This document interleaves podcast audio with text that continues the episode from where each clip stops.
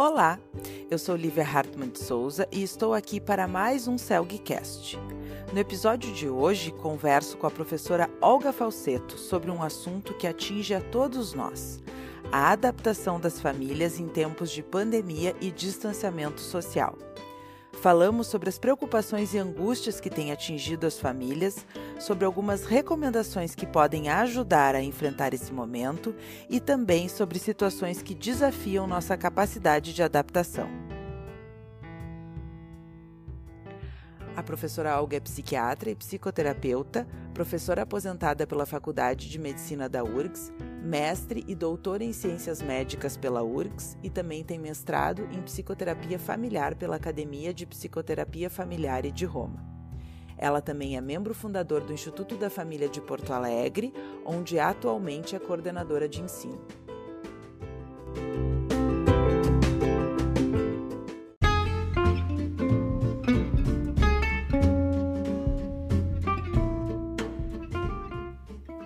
Lembro vocês de seguirem o Celgcast no Spotify e também os canais do Celg no Instagram e Facebook. A live do Celg segue ocorrendo quinzenalmente. Acesse nosso site celg.org.br para mais informações.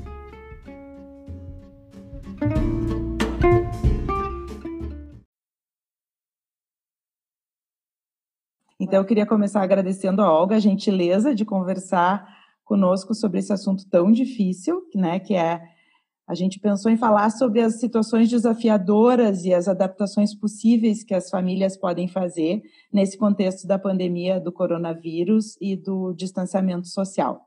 Então, mais uma vez, Olga, obrigada por estar aqui com a gente. Lívia, eu que agradeço a oportunidade. O CELG, a minha casa de muitos e muitos anos, então, eu me senti chamada pelo CELG, pelo Departamento de Psiquiatria da URGS, que é minha casa, que, que eu deixei por aposentadoria, claro. mas da qual eu sinto muitas saudades, é muito bom, muito uhum. bom mesmo. Que bom. Então, ah,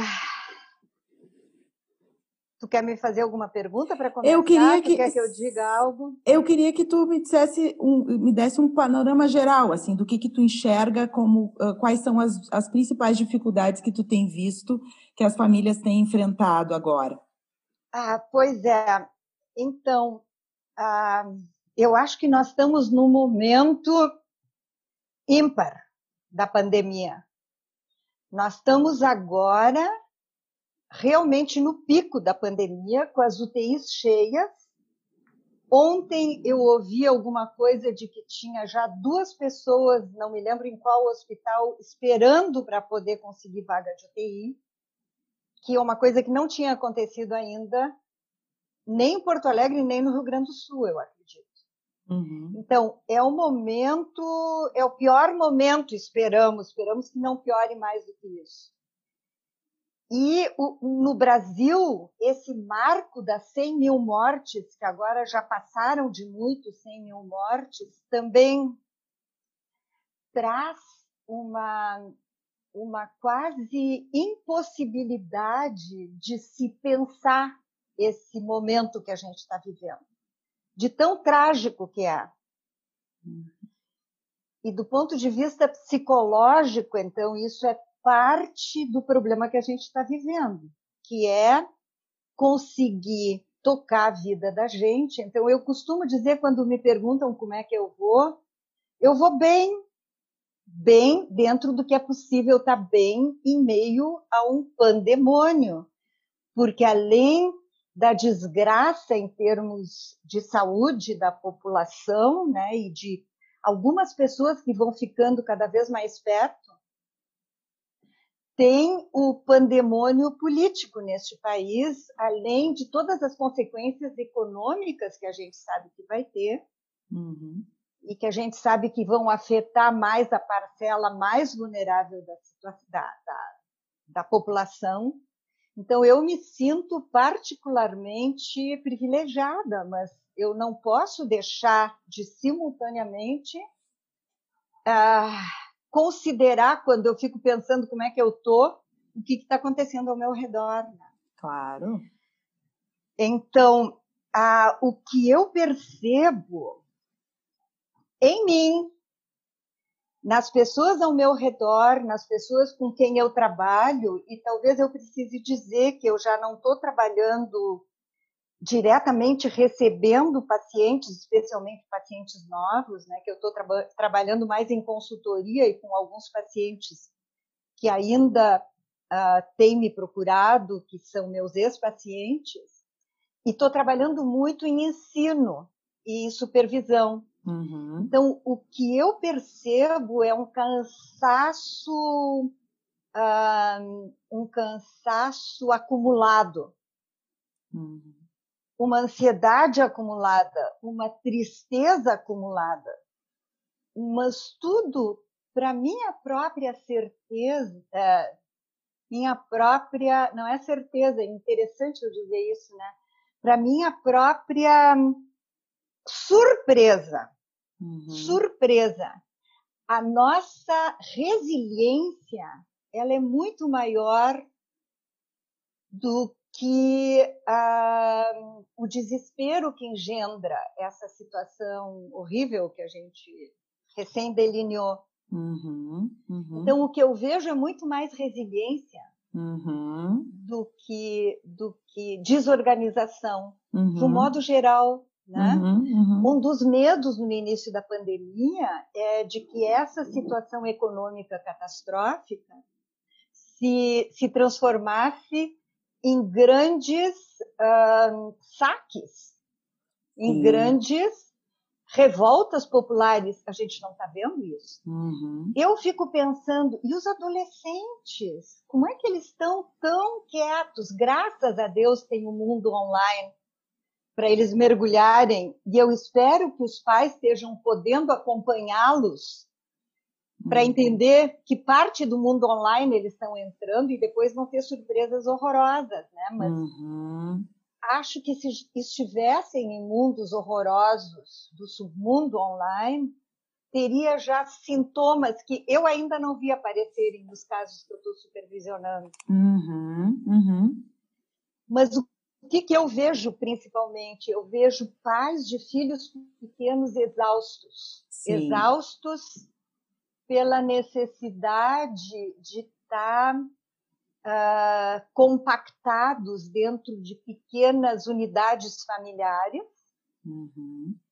porque não tiveram a oportunidade, muitos deles, eu sei que tu está tendo, né? Uhum. Ah, e talvez depois, eu não sei se tu quer compartilhar isso, quer compartilhar onde é que tu tá? Posso, posso é muito legal a opção sim. que vocês fizeram.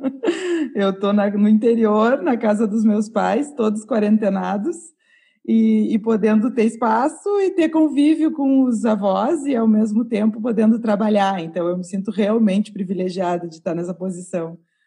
É. Acho que é o melhor com, dos e mundos. E com o pai com o pai dos teus filhos, com o que é o pai melhor dos ainda. meus filhos, claro. Porque uhum. se tu uhum. tivesse ido sozinha com teus filhos, ia ser outra história. É, claro.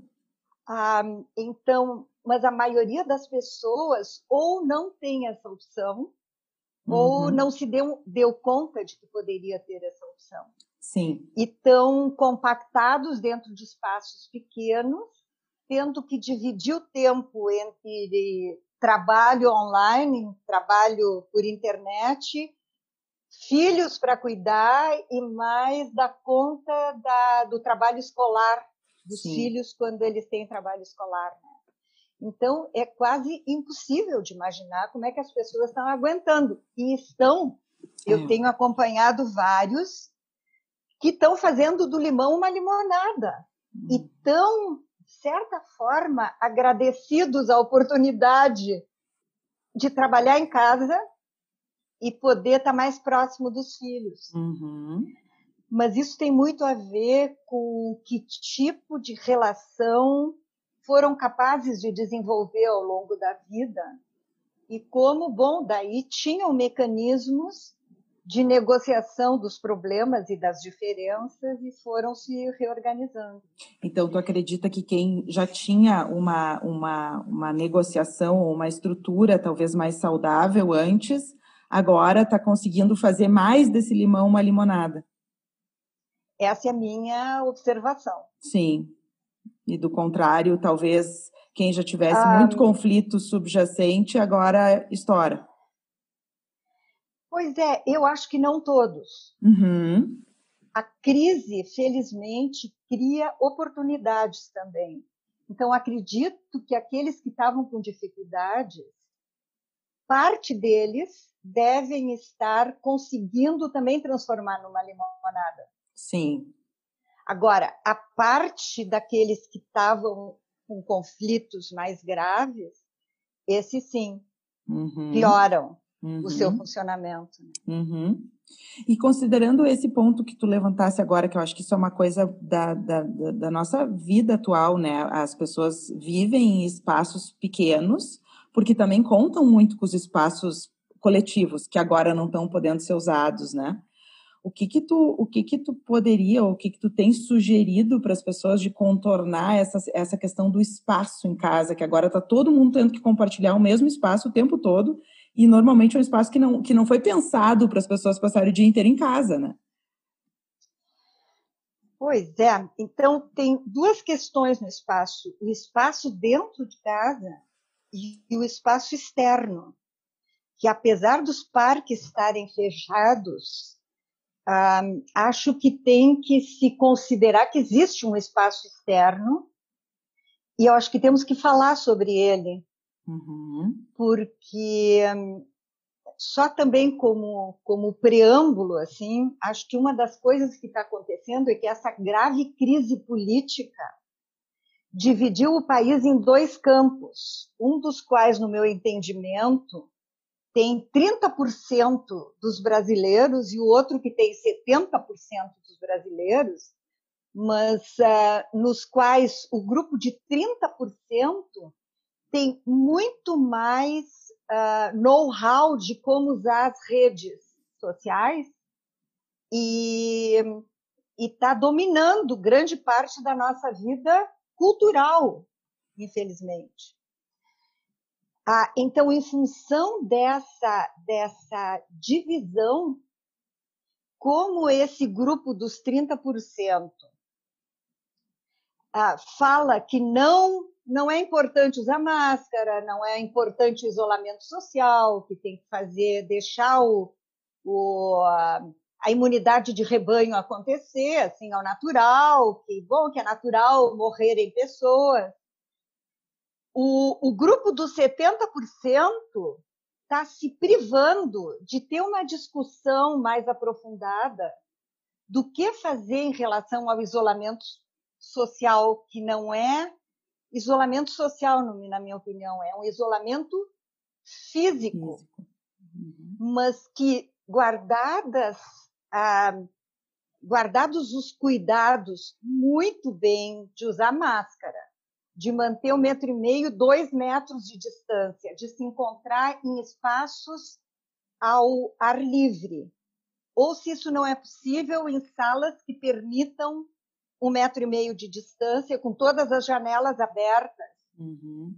Isso são é, condições que permitem, na minha opinião, pequenos encontros familiares. Uhum. E entre amigos, não uhum. grandes encontros, porque uhum. os grandes encontros eles são muito mais complicados, porque sempre tem algum escape nos cuidados de claro de, de isolamento social, né? De isolamento uhum. físico, vamos chamar.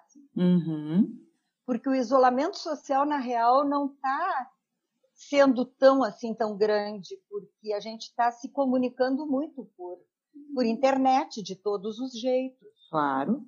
E vários tipos de grupo, de grupos familiares, grupos de amigos, aniversários. É, eu tive um casamento a semana passada de uma sobrinha na Irlanda e que nós só pudemos participar por internet, mas olha, foi, uhum. foi emocionante. Uhum, uhum. Então, a gente não está em isolamento social, a gente está em isolamento físico. E mesmo e... o contato físico pode ser pensado, né, com distanciamento, né, é a coisa do, do, do poder... Com bons, com bons parâmetros epidemiológicos. Uhum, então, uhum. a gente teria que ter essa discussão uhum. uh, com mais clareza e com mais profundidade. Uh, mas ela está quase que impossibilitada no meu entender, né, eu fico com medo de puxar esse assunto, mas eu acho que eu tenho que puxar. Sim, claro. Pelo medo de ser confundida com o grupo que defende que o isolamento social não é importante. E não hum, é isso que eu estou hum, dizendo, eu acho. Claro. claro. Claro. Sim. Então fica uma coisa é. de, de, de, adotar polos opostos e aí fica difícil de tentar uma negociação com o meio, né? Com um, um, contato que fosse possível, com todo o cuidado, ser confundido com o mesmo contato que não está levando em conta os riscos. E com embasamento científico, que é o claro. que está sendo muito desprezado por esses 30%, infelizmente, da hum. nossa sociedade, que Uh, muitos deles estão, dessas pessoas, estão confundidas com uma, uma liderança que, na real, é uma liderança muito negativa. Uhum. Extremamente negativa, na, uhum. na minha opinião. Uhum. Mas tu perguntasse sobre o espaço. Então, Sim. falamos do espaço externo. Isso significa que podemos, com esses cuidados de para a preservação da saúde, para cuidar o, o não contágio da Covid-19, que é uma doença potencialmente muito grave, ah, podemos usar os espaços externos, ah, porque para viver bem, o sol é fundamental. E não só o sol, o verde é fundamental. Uhum. Ah, eu estou trabalhando, estudando cada vez mais saúde planetária. Então, cada vez mais está se compreendendo os graves impactos que as mudanças uh, climáticas estão já tendo, já impactando uh, na saúde humana. E, e, uma das coisas é, são as secas, né?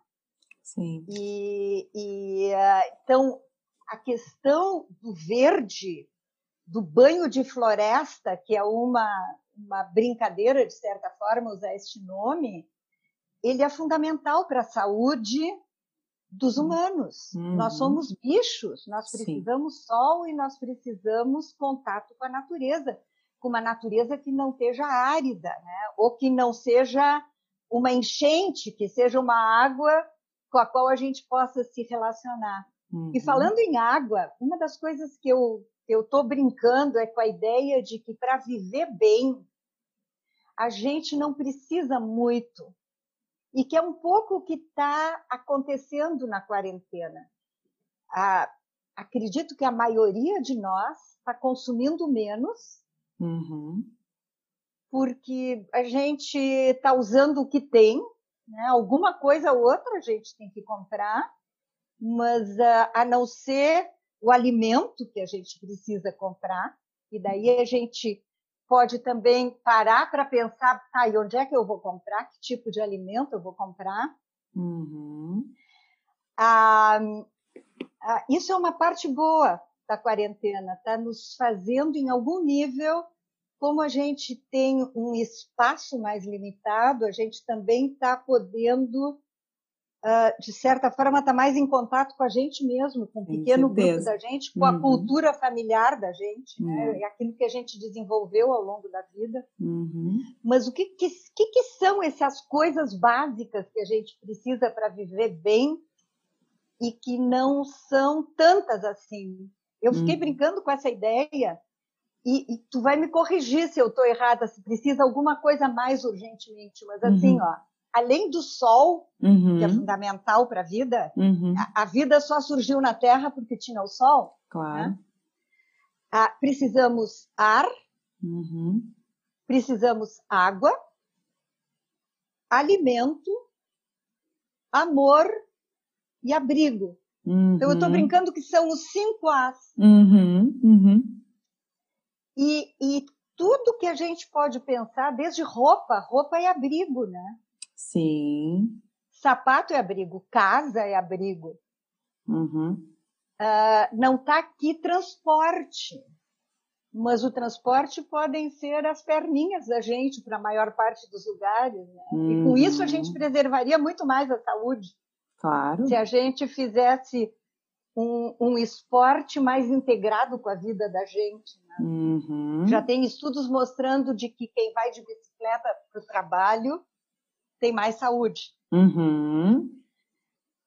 Bom, mas tu, tu me perguntasse sobre espaço. Eu falei do espaço externo. Externo.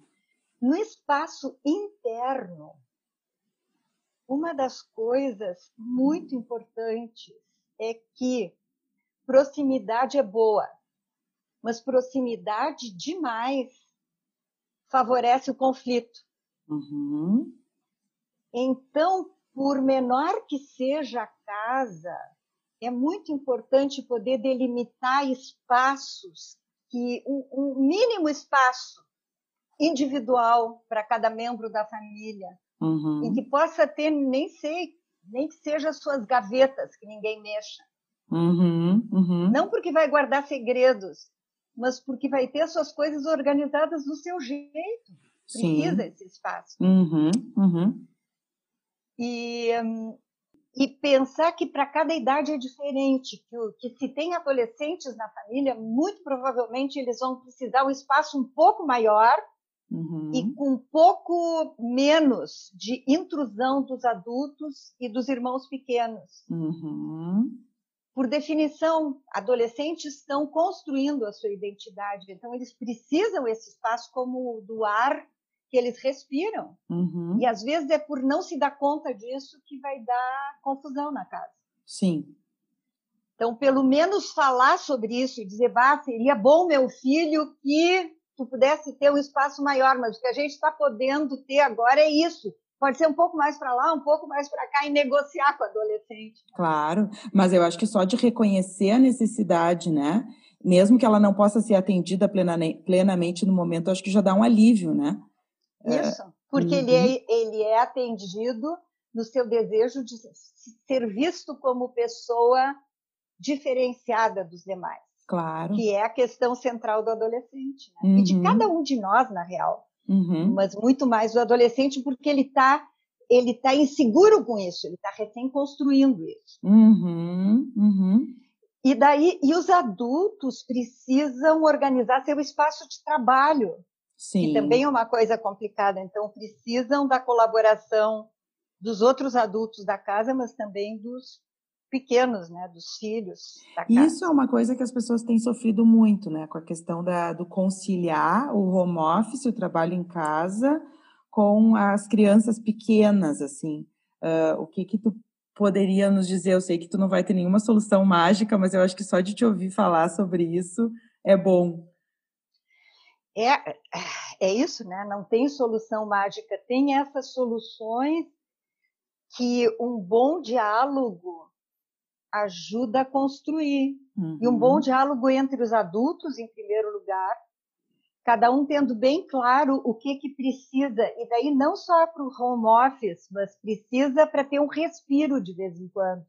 Sim. Porque todos os adultos precisam um respiro também, então precisam que o outro adulto dê cobertura com os filhos para poder respirar.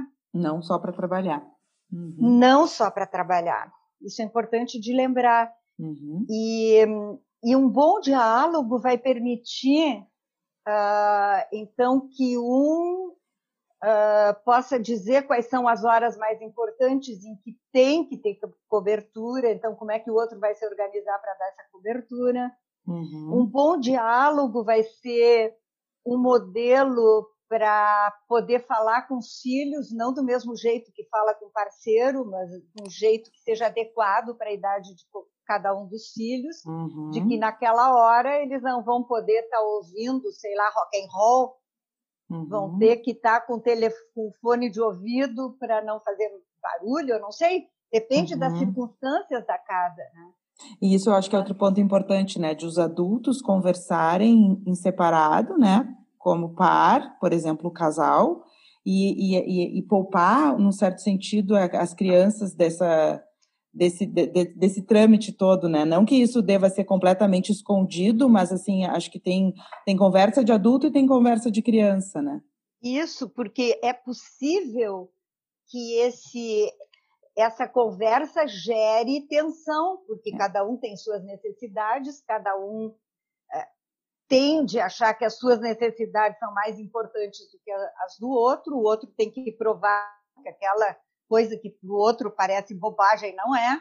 Claro. E por aí vai, né? Aí então, vai... uhum. procurar chegar em um acordo razoável antes uhum. de poder levar para as crianças algo que vai ser desagradável para as crianças. As crianças querem que os adultos estejam integralmente à disposição deles todo claro. tempo. Isso é ser criança. Claro.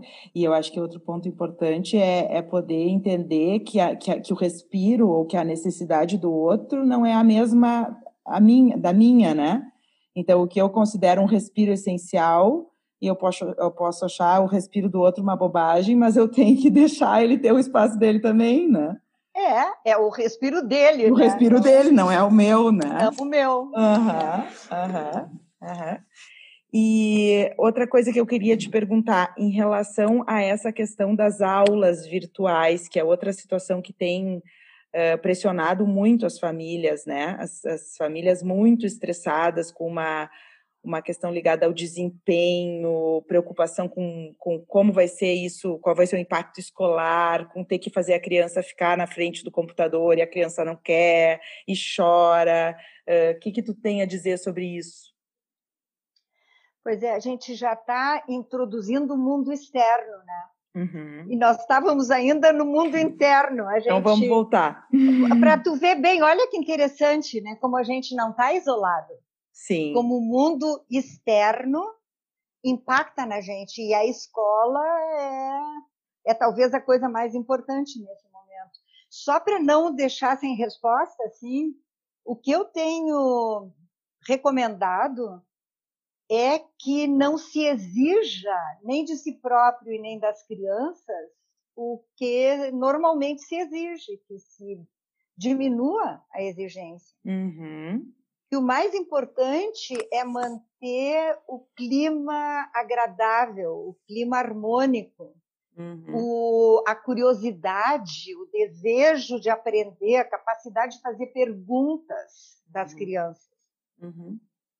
Uhum. E, e não de ter que completar a tarefa do dia até o final do dia. Claro, claro. E, e na minha experiência, a maioria das escolas tem compreendido isso. Uhum. E tem, não tem sido exigente a esse saiba, ponto. É. Uhum. é. Mas e vou... tem dado muita, muita, muita, muito apoio para os pais também, não sim. só para as crianças. Sim, sim. E voltando então para o mundo interno, né? Então a gente falou um pouquinho sobre a, a, o espaço, né? Sobre como lidar com o espaço Uh, e eu queria que tu falasse um pouquinho sobre as regras e sobre a comunicação nesse período. Então, quando tu fala comigo sobre espaço interno, não é o mesmo conceito do conceito psicanalítico, né? Sim. Que é o espaço interno intrapsíquico. Sim. Nós estamos falando do espaço interpessoal. Exato, né? interno que familiar. Que acontece entre as pessoas. Sim que ajuda a preservar o mundo interno intrapsíquico e dá condições desse mundo interno intrapsíquico continuar se desenvolvendo mesmo no pandemônio. Sim. Porque as crises introduzem a possibilidade de, de mudanças muito positivas. Uhum. Isso é parte do que acontece com as crises e é o que a gente está torcendo para que realmente aconteça com essa crise também, né? Que algumas uhum. coisas boas resultem uhum. dessa crise. Mas então, sobre as regras e a comunicação intrafamiliar no espaço da família, como a gente já estava falando, a gente estava falando que o diálogo é fundamental, né? uhum. né?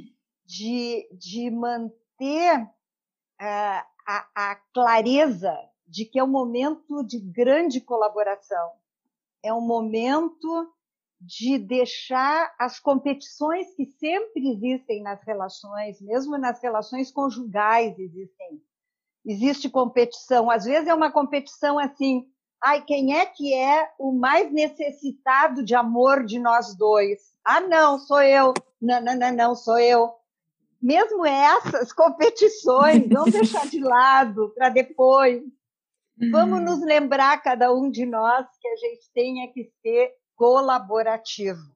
Uhum. E que a gente tem que usar a inteligência emocional. O que é inteligência emocional, basicamente? É a capacidade de se colocar ah, integralmente naquele momento, ah, com um pouco de do que a gente chama de, de ah, pode ser mindfulness, que é um nome mais técnico, né? mas que pode ser um pouco de meditação, que a minha avó chamava de contar até 10. Eu toda a vida aprendi meditação assim, minha filha, quando tu está muito irritada, conta até 10. Antes de fazer qualquer coisa. Isso a minha avó me dizia. Avós uhum. são muito sábias. Uhum. E então, contar até 10 antes de reagir e tentar empatizar, se colocar no lugar do outro e por que, que o outro está agindo assim. Tentar pensar, o meu filho de 15 anos, por que, que ele respondeu asperamente assim? antes de responder, tu está sendo mal educado, né? Porque algo aconteceu com o filho de 15 anos que fez com que ele assim respondesse. Então, poder uh, falar com o filho que neste momento não pôde responder bem porque está acontecendo alguma coisa. Então, poder, ao invés de já responder com, com uma coisa preparada, perguntar: ah, não entendi o que, que houve. Uhum. Antes de adiante na conversa. Né? Uhum, uhum.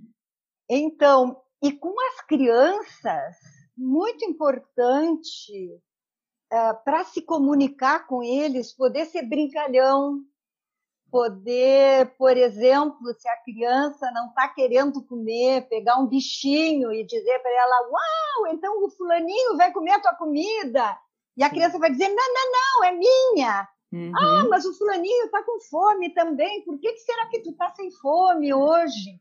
Uhum. Inventar brincadeiras com as crianças para tornar mais leve e mais Sim, eu acho que a com a criança muitas vezes a gente consegue interromper uma crise se a gente muda o tom, né? Se, se, se, se, muda o tom, se traz uma coisa de brincadeira, tira o foco daquela reação mais agressiva, é. mais pesada, e aquilo é como mágica. Às vezes com o adulto não é tão fácil, mas com as crianças é. é... O adulto, o adulto se mantém no seu ponto, a criança é. não. A criança, a criança tem uma atenção mais mais para o momento apenas, né? O uhum. tempo da criança é diferente, então uhum. ela está completamente concentrada no aqui e no agora. Se tu muda o aqui e agora, ela esquece o que aconteceu há pouquinho. Uhum. Isso é maravilhoso, é, mas é uhum. uma é uma coisa da qual o adulto às vezes não se dá conta, porque ele está. Claro, ele quer resolver aquela questão até o fim. Não, mas é. tu vai ter que me responder por que que tu, né? E não, às vezes é. sai fora, tira o foco. Ou tu vai ter que comer porque é muito importante para a saúde. É, mas também se passar uma refeição sem comer, uhum. não vai acontecer nada. Claro. Ah, que mais? Então, essa coisa de adequar a linguagem Sim. À, à idade dos filhos é fundamental. Uhum. E é fundamental estabelecer em conjunto, então, como a gente tinha combinado sobre o. falado que precisava ser combinado sobre o trabalho, uh, o trabalho à distância, estabelecer com os filhos o, as regras claras sobre o uso da internet. Quanto tempo eles podem usar a internet? Uhum. Em que uhum. espaço eles podem usar a internet? Se eles vão usar fone, se não vão. Ah, e, e, acho que precisa ser mais flexível do que em tempos de não Sim. pandemia, né? Sim. Tem famílias que se assustam porque tem crianças que estão passando o dia inteiro na frente da TV. Uhum. Ah, mas, mas se o adulto não está conseguindo fazer mais nada, ou porque está exausto, ou porque está trabalhando, uhum. e não consegue ter mais ideias de, de livros para dar, ou de desenhos para oferecer, de desenhar, coisas. Tá bem, se passa um dia na frente da TV não vai acontecer nada. Uhum. O que uhum. não pode é ser sempre, né? Claro, claro. E procurar fazer brincadeiras também que mexam o corpo, isso é muito importante, não só para as crianças, mas para os adultos, né? Botar música, para todo mundo dançar. Uhum. Uh, essas coisas que são, são parecem detalhes, mas não são, porque não. às vezes quando a gente está tucanado, a gente nem se lembra que existe música. É verdade, vida. é verdade. Ah. Uhum, uhum. Ah, uma coisa que eu pensei que era importante falar também é sobre, sobre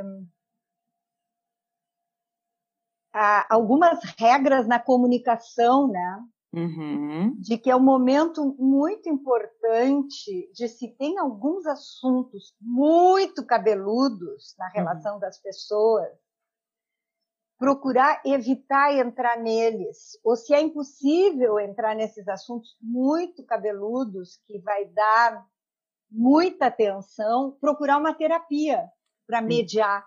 Uhum se já está a conversa acontecendo num nível que tu já está com vontade de xingar o outro, está na hora de pedir ajuda. Sim. Às vezes ajuda pode até ser de um amigo, não precisa ser de uma terapia. Pode ser um amigo que ajude a mediar uhum. que conheça o, outro parceiro e diga, mas ela não quis te dizer isso. Uhum. Na realidade, do que eu conheço, talvez ela queria dizer aquilo. Quem sabe, calma. Uhum. Mas muitas vezes a gente acha que não pode recorrer ao amigo para ter esse tipo de conversa. O que é um erro, na minha opinião. Uhum. É um erro. A uhum. gente, esta é a hora da gente recorrer aos amigos da gente mostrar aos amigos que eles são importantes porque a gente conta com eles uhum. e, e deles se sentirem úteis, porque nada mais útil do que um amigo dando uma opinião. Claro. Ah, Sim. Um contato daí então, baseado numa, numa verdadeira necessidade emocional e não só numa coisa uh, social, né? Como de às convívio, vezes. De convívio, de convívio social, de fazer uma happy hour para claro. contar piadas ou para, sei lá, uhum. para discutir qual é o vinho que eu estou be be bebendo, né? Sim. Mas realmente de poder dizer, olha, e o mais provável é que a, a questão que está nos atrapalhando também esteja atrapalhando o amigo, ou o amigo do amigo, e que ele já sabe que o amigo do amigo está também vivendo aquela situação, né? É, mas às vezes escutar o outro, né, falar sobre como tá, às, às vezes são detalhes que não ocorre, ou só de saber que a outra pessoa está passando por uma dificuldade parecida já alivia a tensão, né? É, Lívia, mais do que isso, né? Aquilo que acontece em terapia também. Só se ouvir contando é. já muda. Já muda. Uhum. Então, o que mais? Uma das coisas que eu não mencionei lá quando tu me falaste das minhas preocupações com as famílias atualmente é a questão da que está havendo mais violência intrafamiliar, né? Sim. Mas que está subnotificada também, porque o que, que acontece? As pessoas que estão sofrendo violência estão sequestradas dentro de casa. Uhum. Então, até tem algumas campanhas, né, com algumas, algumas consignas de forma de, de, de dizer que, que eu estou sendo sofrendo violência física, né? Se alguém está sofrendo, infelizmente, violência doméstica, Sim. talvez possa fazer uma denúncia por internet. Tá? Uhum. Tá? Isso existe. Uhum. Uhum. Ah, que mais? Então, é... é uma hora em que se tem que evitar uh, lidar com conflitos muito difíceis, uhum. em que é uhum. necessário ser paciente, ser generoso. Uhum. E que, e... E, e que talvez esses princípios seja interessante que isso seja acordado, né? porque eu acho que só de, de, de dos, dos, adultos sentarem para conversar sobre o momento atual e como nós vamos gerir esse momento, e, e, e, entrar em acordo que não é o momento, por exemplo, de puxar os assuntos terríveis e de tentar. É, isso eu acho que já pode aliviar, né? É. Já pode ficar um pacto em, torno de, da, da melhor, da, do melhor clima possível da casa nesse momento, é, né?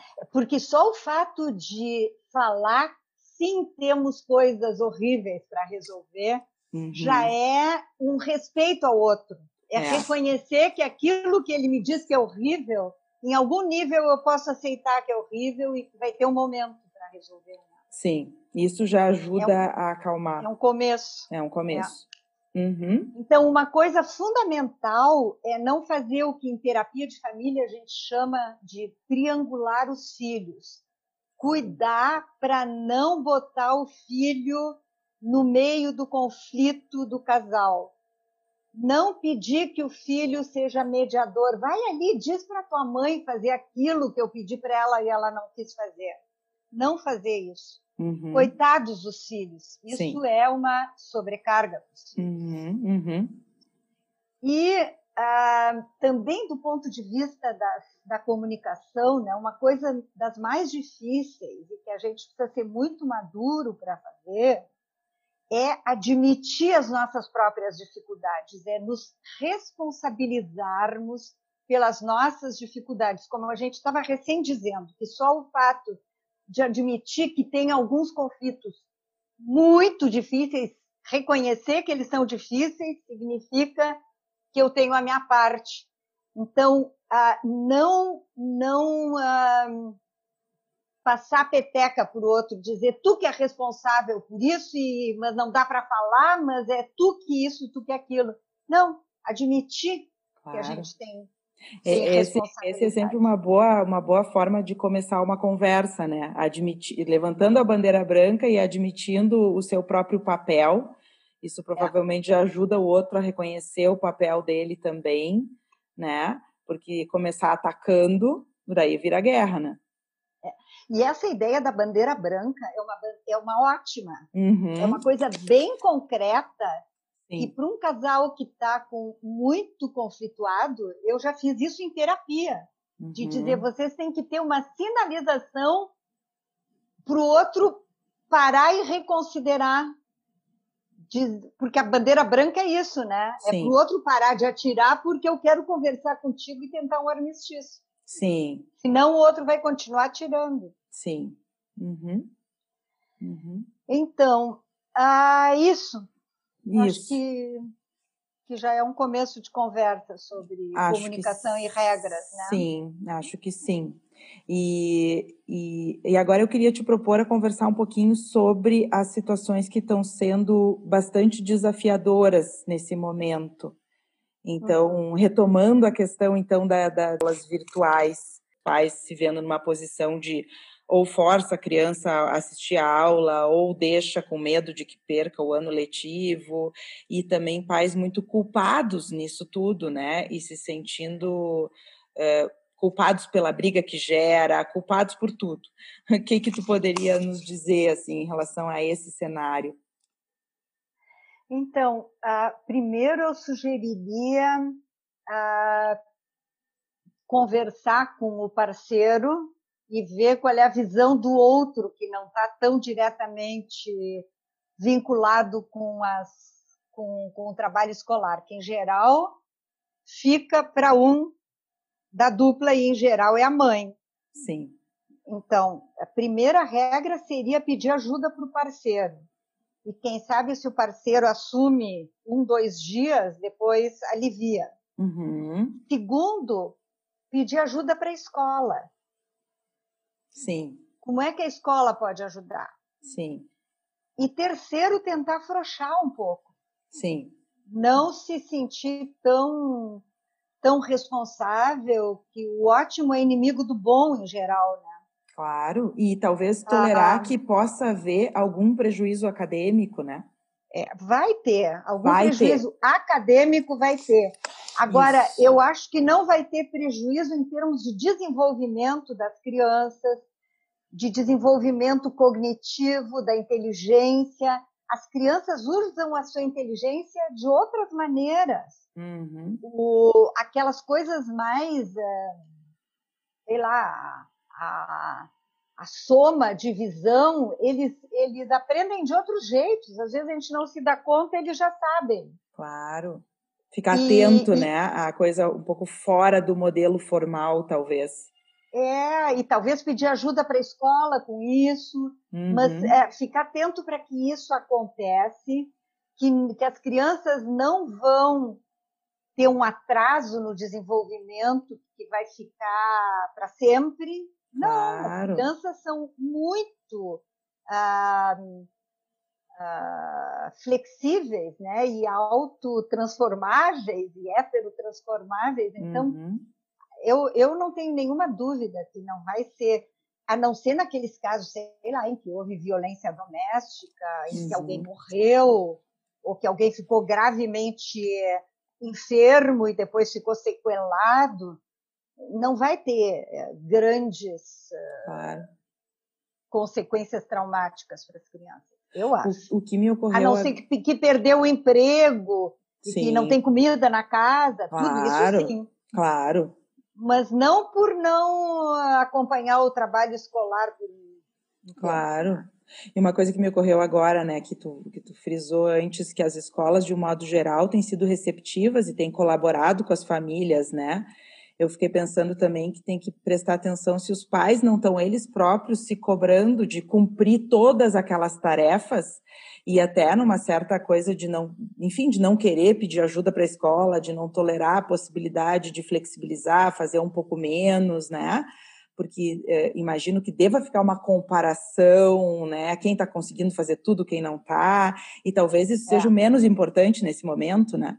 Exato. O importante Exato, seja. Até aqueles que estão conseguindo fazer tudo podem não estar tá interagindo com seus filhos de uma forma mais livre, mais criativa. E que talvez seja de, é que talvez seja um limão, é aquela coisa do fazer o limão uma limonada, né? Um outro é. tipo de interação desse momento que talvez até ensine mais as crianças ou ensine diferente, de um jeito é. que não está ali na escola, né? Na escola virtual, me refiro. É, abra outras janelas de aprendizado. Né? Outras janelas, isso outras áreas, né? Uhum. É, outros estilos. Sim. Outras possibilidades. Sim, sim. E, e, como, e como lidar com essa questão uh, do sofrimento em relação ao afastamento dos avós, que muitas crianças têm? Ai, tu pode me dizer como é que a gente faz? Eu arranjei a minha solução pessoal. Ah, não, mas tem um outro lado da família que eu já sei que não é de Juí é... e que não deve estar concordando. Mas aí eles vêm. Porque ah, como tá então. todo, todo mundo está quarentenado, depois eu vou editar essa parte. Como todo mundo está quarentenado, eles vêm. Então, isso para nós está sendo muito bom, né? Mas, claro, não vem na mesma então, frequência, né? Então, então, eu também fiz isso. E eu sugiro que tu mantenha no no, claro. no podcast. Sim. Tá? Uhum, uhum. O podcast é um lugar para a gente trocar ideias, é graças aí. a Deus. Uhum. É diferente de um programa tradicional de rádio, claro, em que claro. tu e eu somos estrelas uhum. e vamos lá para brilhar. Tu até é uma estrela. Eu não. É. Acho que tu, tu já é foi estrela. Tu já foi estrela, continua sendo estrela. Para quem não sabe, a ah. Lívia era âncora de um programa de televisão chamado Ser Saudável. E junto com o filho da nossa querida professora Olga, eu e o Henrique, éramos é os âncoras. É verdade. Ah, então, o que, que nós estávamos dizendo? Eu estou no momento avó. Sim muito triste de não poder conviver com os meus netos como é. eu costumava conviver. Mas então o que, que eu fiz? Eu também, como eles estão quarentenados no interior, numa fazenda lá no interior de Livramento, sim, eu fui para lá. Eu sei que eu assumi alguns riscos. Sim. Ah, que compartilhei com meu marido, que não foi, mas uhum. que ele topou que eu assumisse, porque vá que eu pegasse Covid, ele ia ter que, de alguma forma.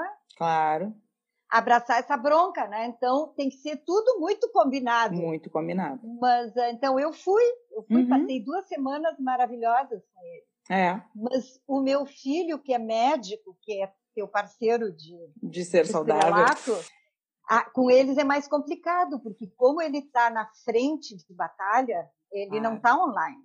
Ele está claro. trabalhando direto no ambulatório, ele é médico de família e comunidade de uma uhum. zona rural. Uhum. Então ele está e já chegou a Covid na comunidade dele. Então, uhum. Então eu vou menos que eu ia, eu fico muito menos, eu fico um par de horas só, a gente se encontra no pátio, então tem que ser um dia ensolarado, Sim. com máscaras a dois metros de distância, minha netinha vem vindo e eu vou indo. Ai, é muito triste. É muito triste. Eu, eu fico louca para abraçar ela e, e, ela que não é de abraçar, ela vem vindo como se quisesse me abraçar. Então é, uhum. é, é.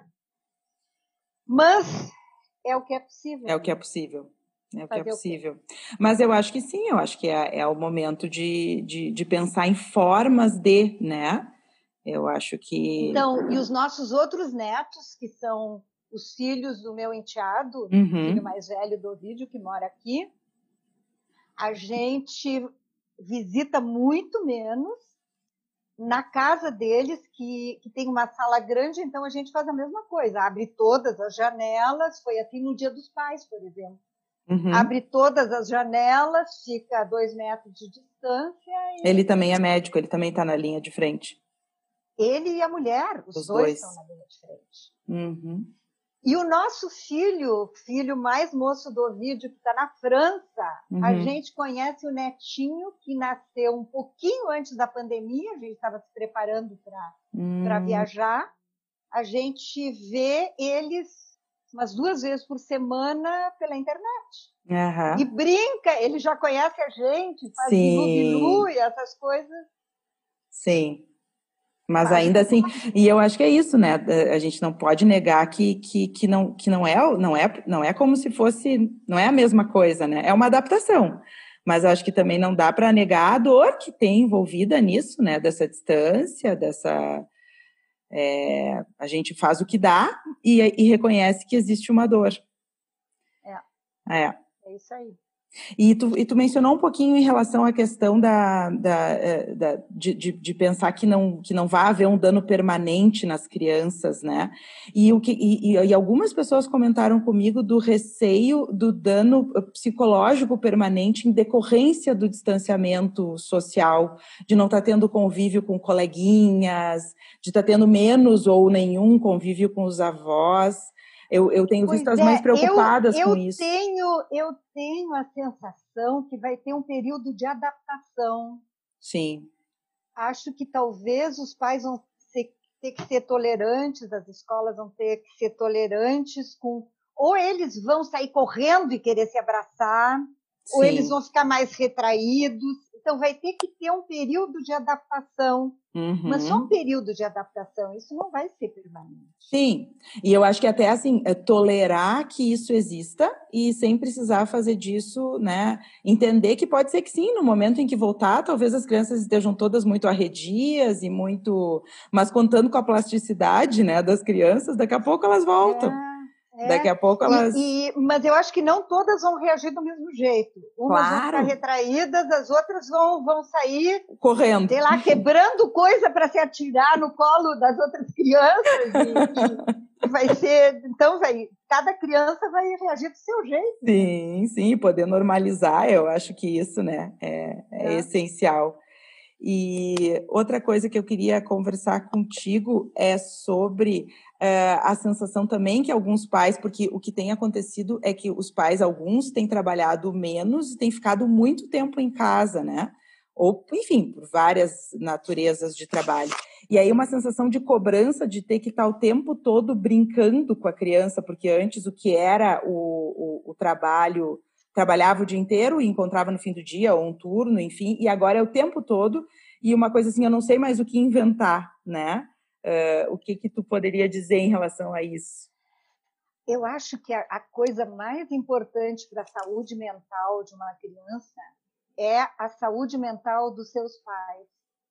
Então, cada um dos pais tem que ter muita clareza do seu limite. Sim. E poder, com muita clareza, dizer: tá, meu filho, agora a mãe está precisando de um respiro.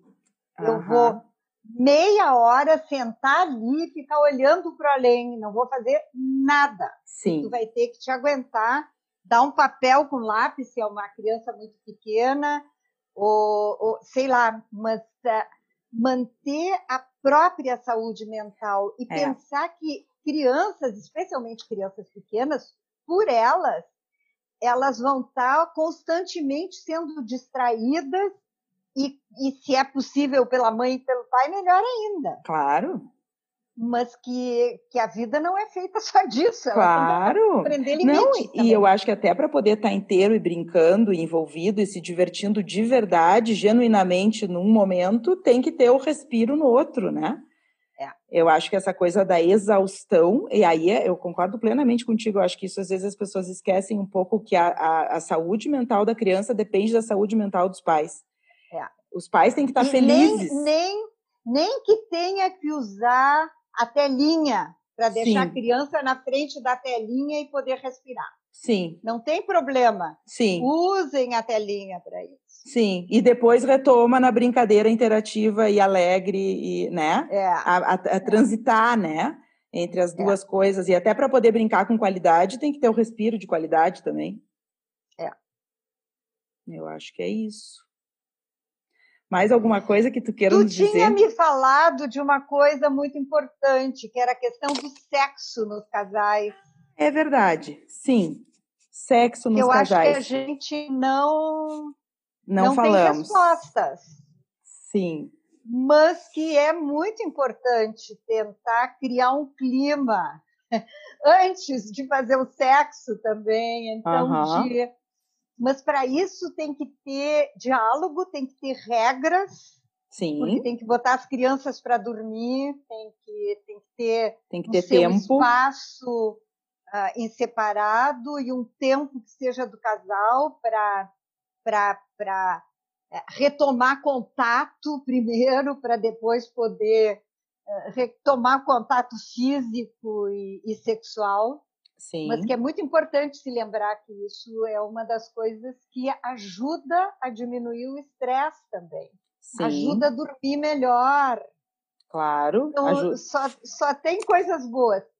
Agora, ouvi dizer que isso também tem casais que estão sentindo que está vendo ah, bom, parte da violência intrafamiliar, a, a, a questão de, de, exigir sexo hum. ah, na Não relação consentido. conjugal como uhum. se fosse uma obrigação, né, especialmente da mulher, de, de oferecer sexo. E isso sim que não pode acontecer. Né? Tem que ser uma sim. coisa realmente dialogada e combinada e curtida juntos. E construída, né?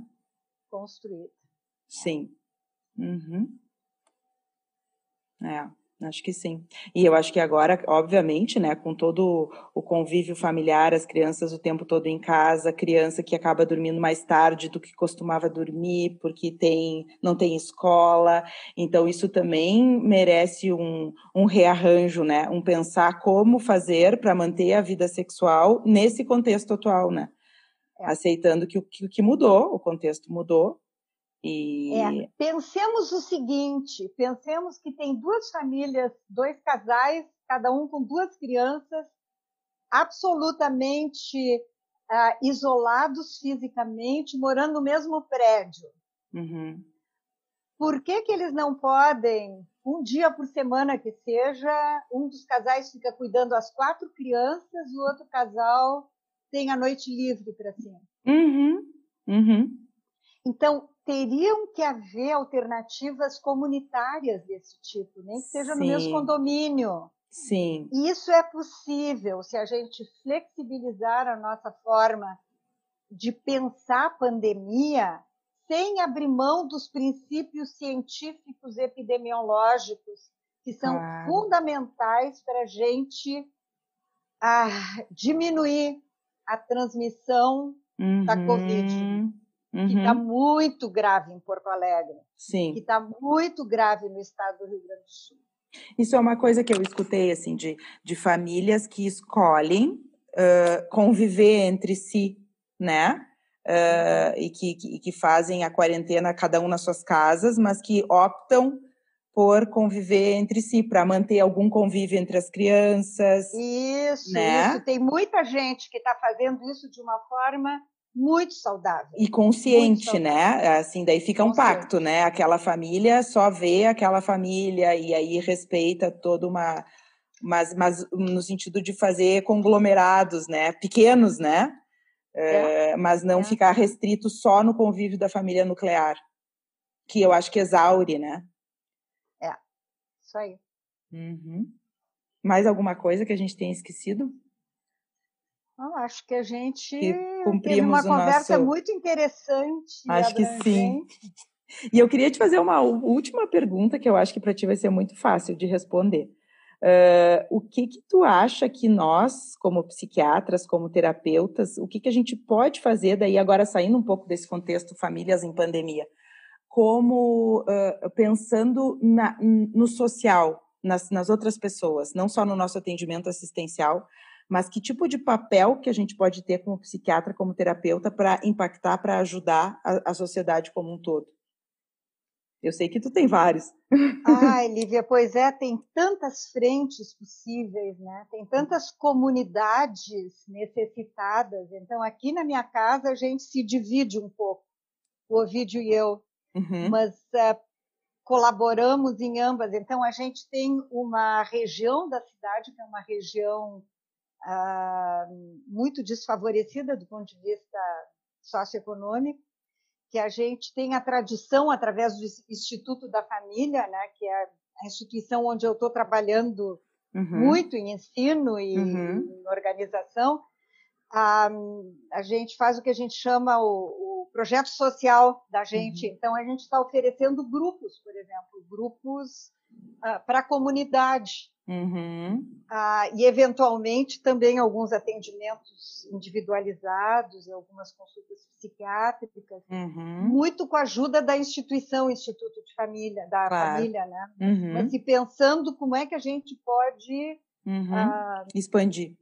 Expandir para ajudar mais gente neste momento. Sim. Ah, eu, pessoalmente, estou super envolvida com uma coisa que está correndo junto com a pandemia, e que piora essa pandemia, que piora o futuras pandemias que possivelmente vão ocorrer com mais frequência, que é a questão da emergência climática, das mudanças climáticas, da, do novo conceito em medicina da, da, da saúde planetária, uhum. em que um grupo de médicos que foi crescendo e que já está isso abraçado pela OMS, a Organização uhum. Mundial da Saúde, já se deram conta de que hoje em dia não é mais suficiente falar em saúde pública, que é uhum. importante falar também da saúde ambiental.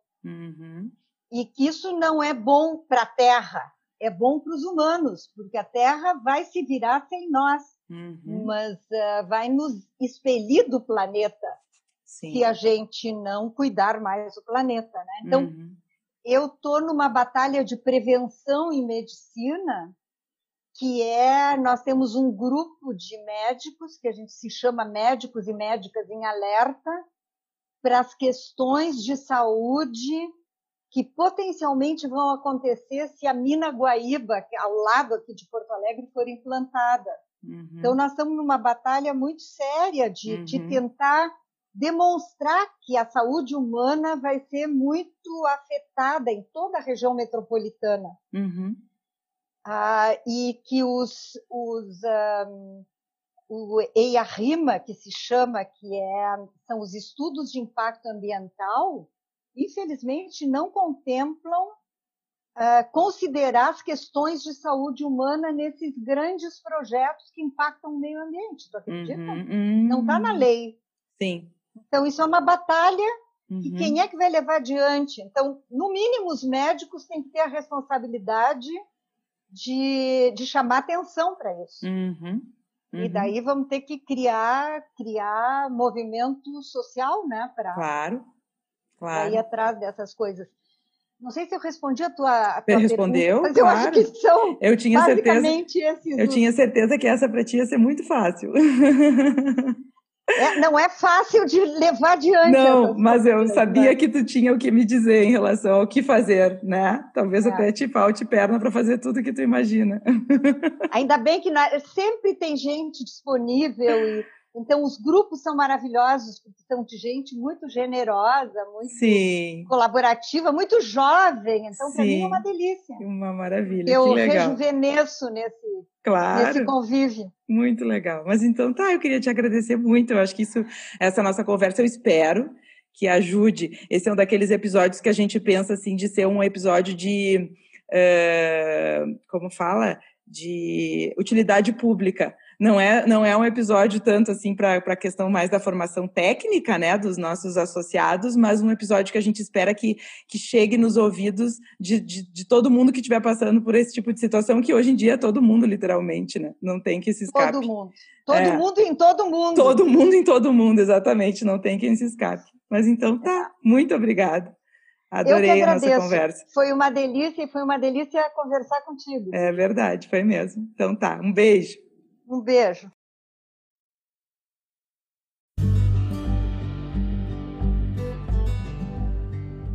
O Celgcast é uma produção minha, do Daniel Spritzer e do Marco Sima. Eu lembro a vocês da campanha Saúde com Virtude do Celg, que é uma forma de promover o engajamento social nesse momento tão delicado que vivemos. Lembrando também que sugestões e críticas são bem-vindas e podem ser enviadas para o e-mail celgcast.celg.org.br. Espero vocês no próximo episódio. Até lá!